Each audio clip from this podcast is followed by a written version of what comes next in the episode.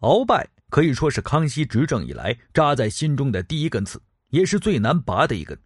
他的专横跋扈让康熙到了忍无可忍的地步了，不得不冒着破釜沉舟的危险放手一搏，为自己争取一点生机。其实令康熙无需再忍的原因，还有各种反对鳌拜势力的集团纷纷聚集到康熙周围，以寻求政治保护。就在鳌拜整天沉迷于权势漩涡之中的时候。他根本就不会知道，康熙时时刻刻都在想着如何推翻他这个辅政大臣，如何夺回原本属于自己的权利，如何能够亲自掌握整个国家。给康熙又加了一把油的是，满洲贵族中鳌拜一代已经老去和逝去了，新一代已经形成。他们对鳌拜曾经辉煌的战绩啊，是丝毫没有印象，只是对他的专横跋扈记犹新。也正是新生的这一代成了年轻皇帝的心腹和可以倚重的力量。其实啊，让康熙下决心除去鳌拜的是自己身边的一些侍卫。这些整天跟在皇帝身边的侍卫啊，对鳌拜的惧怕甚至大过了对皇上权威的惧怕。也有的侍卫对鳌拜的崇拜是无以复加的，甚至还有人追捧鳌拜为圣人。显然，怕鳌拜和奉鳌拜的这两种人。明显都不是无权的康熙能够依靠的，他只能另起炉灶，训练一支值得信任、为自己专门效力的禁卫队。当然了，这里少不了孝庄太后的支持。他们共同密谋，挑选了一批忠实可靠的少年。这些少年有力气啊，会拳脚，又不能为鳌拜所收买的这些人，组成了禁卫队。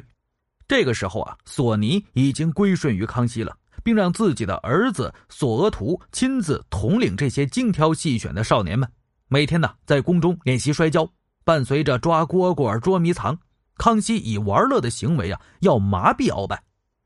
这些少年侍卫练习的时候，就算是碰见了鳌拜，也并不回避，也不藏起来。其实啊，越是防范敌人，那么越能引起敌人的疑心。他们玩闹中啊，无比认真的就专心练习。鳌拜呀，并没有想到这场游戏其实是为他而准备的。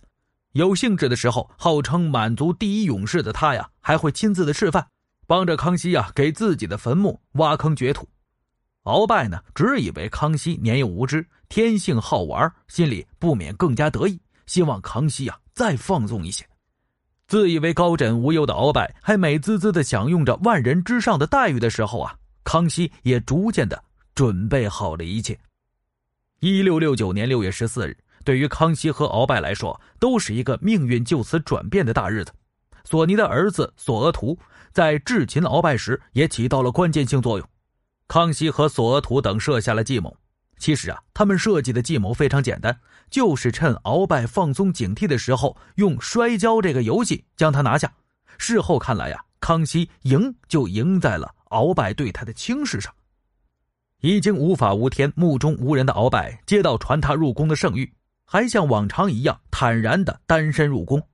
只是他没有想到，再从宫中出来的时候，将要面对的便是天上地下的差别了。康熙隐忍到现在，终于有机会能出口恶气了。不成功便成仁，事到如今，再没有后路可言了。康熙把自己和祖母的身家性命全部压在一群年纪轻轻的少年身上，无疑呀。这有些冒险了，但是风险越大，暴风雨过后的回报就越丰厚。一想到如果把鳌拜制服了，就能掌握实权，从而施展报复，此赌值得一下。鳌拜虽然武艺高强，但毕竟舒服日子过久了，在武功修为上难免有些疏忽。再有啊，也确实是上了年纪的人了，加之禁卫队年纪轻轻，有股子不怕死的劲头，人数更是占了天大的便宜了。不能不说，这也是唯一一个能够转败为胜的好机会。朝堂之上啊，愤怒一并涌上心头了。康熙大声痛斥鳌拜，细数其过去的种种罪行啊。鳌拜早已看惯了软弱可欺的康熙了，他不曾想到康熙还有这样凌厉的一面，这心中啊不由一愣，心知不妙啊。但毕竟啊，他毕竟在朝中专横跋扈久了。打心里就没有看中这个年轻的皇上，很快的便恢复了平静，和康熙对峙起来。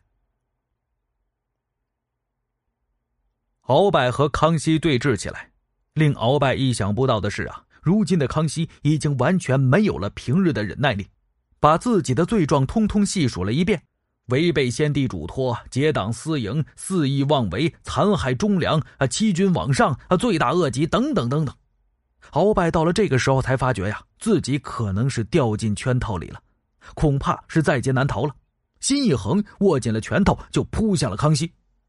事先埋伏在暗中的禁卫队是群体而攻之啊。鳌拜就不能近皇帝的身。鳌拜当年可是冲锋陷阵呐，哪会把这几个少年放在心上啊？但是啊，岂知这些少年早已经练得武功精湛了，又早有准备，他们一拥而上，就将鳌拜掀翻在地上。到这个时候，康熙心中的这根刺是终于拔掉了。眼前这个巨大的幸福，并没有把康熙冲昏了头脑。鳌拜党羽众多，康熙现在羽翼未丰。虽说把鳌拜活捉了，但是呢，也不能掉以轻心。把鳌拜收押在监狱之后，康熙以迅雷不及掩耳之势，迅速就逮捕了所有的鳌拜的死党，将这个盘根错节的网啊一举歼灭。这翻天覆地的变化，在朝野之上可以说是掀起了轩然大波呀！大臣们震惊于威风凛凛的鳌拜就这样栽在了一个十六岁的孩子手中。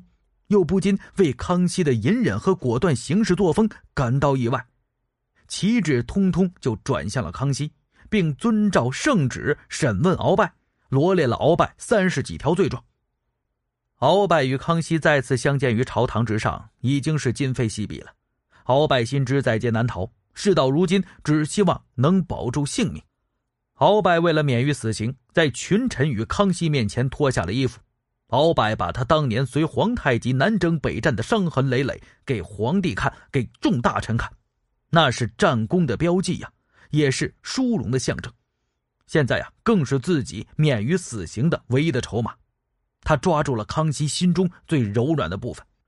最终啊，康熙没有杀他，而是把他关进了天牢。康熙八岁继位，忍辱负重了八年，十六岁抓准时机，是一动则动全身。雷霆万丈，气魄逼人。多年的恩怨，仅用了十天的时间就全面处理妥当。